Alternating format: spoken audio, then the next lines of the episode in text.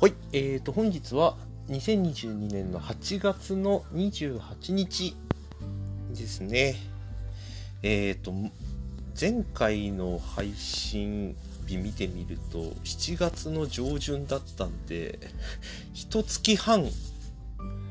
えー、やっておりませんでした、この一人語り。これ多分最長かな？こんなやってないの。もうこんなやってないのの最長記録作っても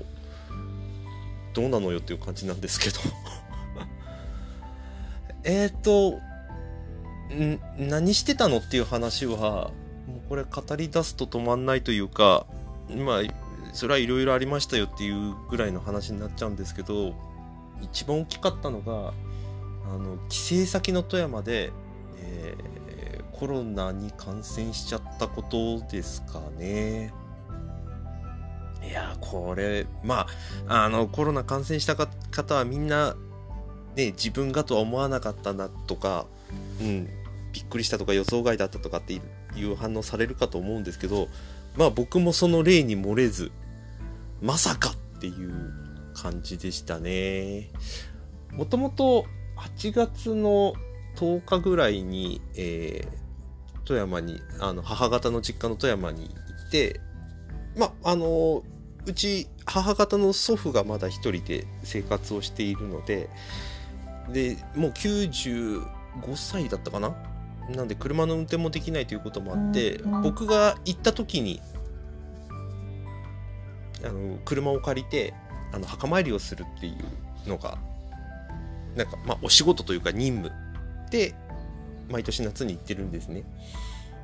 でまあそれは無事終えられたんですよ。あのレンタカー借りてあの主だったところにあのお墓参り行って、で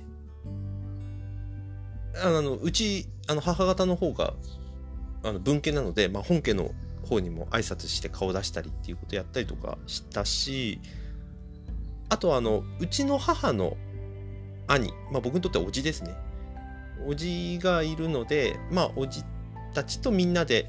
あのご飯食べたりっていうことをやってまあいつものあの帰省した時の富山の日々だったんですよ。で今回ちょっと長くて1週間ぐらいいてで新幹線も取れて帰ろうっていう話になってたんですがその会食した日かな？えー、あのおじたちと会食した日の帰ってきてからちょっと体調がおかしいなと。なんとなく寒気とまでは言わないけど、ちょっと体が不調で、少し寒気とちょっと汗がいつもよりも多いなって感じたりしたんで、おや、これはと思っていて、で、その会食した日は早めに寝たんですけど、翌日もうん体調もう一つで、でちょっと気にしてくれたうちの母とかが熱測ってみればって測ったらもうその時に8度6分あったっていう。もうこれあった瞬間にやばいっていう反応をみんなしてであの父の父のというかあの母方の祖父の家ってそんなにあの部屋の仕切りがたくさんないところなので僕はその仏壇がある畳の部屋にあの襖とかを全部閉めて一人隔離をされて、まあ、ひとまずまあそこで寝てろということになりました。まあ、この判断が多分めちゃめちゃ早かったのが結果、まあ、良くも悪くもえっ、ー、と明確な基準として記録に残ることになるんですけどまあ、僕が多分体調崩したのがたのが発覚したのが土日だったこともあってもう今のこのご時世発熱外来空いてんだろうかいけるんだろうかっていう話になり、まあ、僕があの隔離されてる間にあの母がいろいろ探してくれてでおじとかにも聞いてここがいいよって言ってくれた病院がえっ、ー、と700800メートルぐらいのところかな？にあってで電話してみたら、まあ、月曜の朝一来てください。月曜だから15日か。朝一来てくださいっていう連絡まで取ることができて、で、15日、あの、一人で行ってきたんですよ。で、行ってきて、生まれて初めての発熱外来の中入って、えー、PCR 検査して、で、熱冷ましと、えっ、ー、と、あと喉の薬かな？を両方もらって、まあ、結果待ちということで、その、そのまま帰宅して、また結局隔離生活が始まったと。でもその時に一番警戒してたのが、うちの母と祖父に移しちゃまずい、特に祖父はっていうことがあって、まあ僕は襖越しに話を聞いてると、まあとにかく僕のことを心配しつつ、自分たちも気をつけないとねみたいな話をしてたんですが、今度は、えー、うちの母と祖父が、あれなんか体調が悪いぞと。えーまあ、ちょっと頭がクラクラする、喉が痛い、で、熱もなんか微妙にあるっていう話になって、いや、これはまずそうだぞと思って、えー、抗原検査キットを探して歩いていて、で、富山も結構抗原検査キットは不足していて、かろうじて何件も電話をかけて、えっと、薬剤師さんがいるところで、一応場所、えー、数は確保しているっていうところを見つけて、で、そこで抗原検査キットを買って、みんなやってみたら、まあその段階では、あ、いや、その抗原検査キットは結局使わなかったんだな。で、使わなくて、別のお医者さんのところに行って、自分たちも検査してもらおうという話になって、で、うちのじいちゃんがよく言ってる耳鼻科で抗原検査ができるっていう情報を入手して連絡して、その耳鼻科が開く直前にこっそり裏口から入れてもらって、そこで抗原検査をやったら、え、ー、と、母と祖父が陽性が出たと。いや、あの時は辛かった。一番やっちゃいけないことをやったという思いで、まあ、落ち着いて考えてみれたら、あの僕が移したというのは到底言い切れないし、それはね、発症したタイミングがたまたま僕が早かっただけで、それは母なのかもしれないし、もしくは他のところかもしれないしっていうふうに、今のコロナの状況を考えれば、可能性はどこでもあったんだけど、ただタイミングと状況を見たら、まあ僕が移したと。もうそこで、久々にドーンと落ち込んだし、申し訳ない気持ちでいっぱいになりましたね、あの時は。うん。まあ、幸か不幸か、あの、祖父の家にいた全員が発症したっていうことで、僕の個人的隔離はこれで解除になって、はい、僕はあの、3日か、4日ぶりか。えっ、と、17日に発覚し、あの、母と祖父の、えー、陽性が発覚したんで、僕4日ぶりに、あの、畳の部屋の襖が開放されて、みんな久しぶりみたいな感じで はい。えっ、ー、と、顔、自由に動けるようになったっていうのは僕にとっては楽なことだったんですけど、まあ、祖父も母もまあ、陽性だったっていうことで、もう当然3人一本も外に出ることができず、で、17日か18日の段階で僕はもう熱はほぼほぼ平熱に近づいてきていたので、まあ、最初に僕の方が体調が回復してきてて、で、例えば喉はどうだったとか、あの、熱が上がり始めるときどういう、その、体内の異常を感じたかっていう、なんか発症の先輩として あの、二人にいろいろ話をして、とにかく水分取って、で、熱が出たら、あの、熱冷ましで落としてっていうことをやって、まあ、なるべく美味しいものを食べて、みたいな、そういう話になりましたね。で、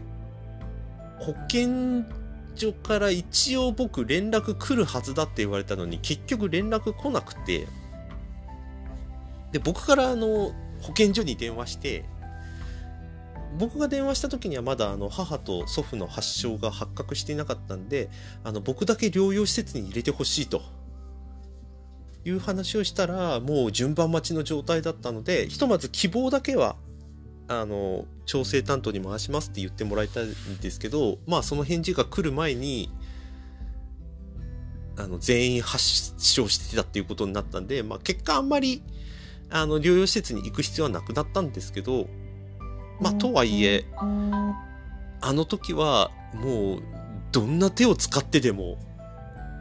あの療養施設に僕だけ入れようみたいな話になってましたね。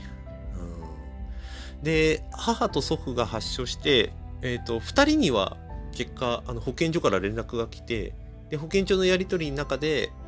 例えば、えー、発症してから10日後でもう熱もなくなったり病状がもう悪化してなければもう療養解除ですと。で療養解除の確認とかその承認というかを保健所がすることないですもうご自身の判断でもう出ていいですよとかっていう話をされてうんなんか改めて今のコロナの治療の実態を目の当たりにしたっていう感じですね。うん、これだったらもう、こう言ったら怒られるかもしれないけど、体調良くなったらもう自分の判断で10日前に、もう自由に移動してる人いるんじゃない？とか思ったりとか、あと保健所の指示に従ってくださいって言うけど、その保健所の指示自体がないっていうことは、もうどれだけ自主的に動かなきゃいけないんだみたいな思いもあったりだとか、うん。まあ、あの、軽症だったっていうことももちろんあるんですけど、もう自分たちで何とかしなきゃいけないっていう実態でした。あの、状況だったっていうのを改めて知りましたね。で、祖父が高齢っていうこともあったんで、あの、補給物資、あの、買い出し行けない人たちのために、あの、10日間暮らしていけるような、あの、物資の一式のセットがあるらしいので、それ頼んでみたら、翌日にすぐ送ってもらったりだとかっていう風に、まあ、ここは、あの、感染した人の年齢とか状態とかによって、まあ、いやらしい言い方だけど、これも対応がやっぱり違うことも改めて知りましたね。で、あと他のコミュニティの情報から、あの、パルスオキシメーターっていう酸素濃度を測る機械があるんですけど、それ、情報を入手して、あの、保健所に頼んでみたら、あの、在庫あったんで、それも送ってもらってっていう。これで、毎日熱と一緒にそのパルスオキシメーターで、えー、検査して、で、みんな状態を確認するっていうことをやってましたね。で、まあ、あの、基本的には、日に日にみんな良くなっていって、うん、特に祖父はもう重症化するのが本当に怖かったので、そこは母と僕すごく気を回してて、最初祖父はすごく体調を崩してて、あとかかっちゃったことにもショック受けてて、うん、なんかもうこれで終わりかなとかってすげえ弱気なこと言ってたりしてたんですけど、まあ、ちょっとずつ良くなってきましたね。ただ味覚が、なんかまだ直前まで変だったらしくて、ご飯食べたいのに食べてもあんまり美味しいと感じないからって言ってご飯途中で切り上げてすぐ寝ちゃったりだとかあとまあ僕らも体調がだんだん良くなってきたこともあって何だったかな。あの帰る日付もまあ大体決まってきたんですよ。24か25日はには2人とも療養が一応解除されるのでそしたらもう帰ろうっていう話になっててで、祖父もそれが分かってたので、そこから逆算したら、例えば22日の時にはこれぐらいまで治ってなきゃいけないとかっていう風に自分の体調の基準としてたらしいんですけど、その基準よりも、やっぱり自分の治りが遅かった。うん、期待値との調整が取れてないことに自分自身の苛立ちがあったみたいで、これじゃまずい、これじゃなんとかせないかんとかっていうことを繰り返し言ってたりしてたのが、またそれを聞いたら聞いたでまたちょっと泣けてきたりもしましたね。うん、まあ最終的には、えっ、ー、と、直前、ラスト2日か3日ぐらいにはもうだいぶ体調整ってきて、で、まあ体調整ってくると、少しちょっとみんなと喋ろうみたいな意識もあったのか、あの、じいちゃん靴屋だったんですけど、なんで靴屋始めたのかとか、あの、どういう経緯で今まで来たのかっていう昔話を聞かせてもらったり、あと、うちの、あの、本家と文家のじいちゃんとかひいじいちゃんのことをちょっと話してもらったりだとかっていう風に、夜は結構ご飯食べてから8時半ぐらいまでちょっとずっと喋ってたりだとかしたんで、なんかそれはそれですごく楽しかったんですね。まあ結果ですけど。うん。で、富山の療養生活は基本朝ご飯食べて、休憩してコーヒー飲んで休憩してお昼食べて昼寝して3時のおやつ食べて休憩してご飯食べて寝るっていう1日4食か5食ぐらいの感覚でとにかく飲んで食ってたので、うん、本当に運動不足もあったしなんかまあ気がめいるとまでは言わないですけど、うん、自分の体調が整わないとかえってその場に居づらくなるみたいな雰囲気はもしかしたらあったのかもしれないですね。僕もまあ隔離は解除されているとはいえ実質じいちゃんの家に個室みたいなものってそんなにないので、まあ、じいちゃんの体調を本当にちゃんと熟睡するまではあのそこに気配を本当に集中させながら過ごす日々が続いていたっていうのもあって、なんだろうなすごい、療養生活を満喫してたとはとても言い難く。あまあでもそんなことないか。なんか時間あったら、なんかずっと将棋やってましたけどね。うん、この療養生活で一番あの高まったのは将棋でした。ずーっとやってましたね。暇あれば。はあ、というわけで、あの、現在はもう、自宅にもう戻ってきていて、なんかね、あの、普通、普通のって言うとあれですけど、日常に戻る準備を着々と進めているという感じです。実はあの、9月からまた僕大きな動きがあったりするので、まあ、それまでのゆっくり休憩期間っていう風に後で捉えられればいいなっていう思いですね。うん、こんなに富山2週間ぐらいいたのかな ?2 週間か。えー、こんなに富山にいたのって僕記憶にあったの小学校以来？うちのじいちゃんに言わせると小学校の時ですらこんなにいなかったんじゃないかみたいなこと言ってましたけどね。うん。まああのー、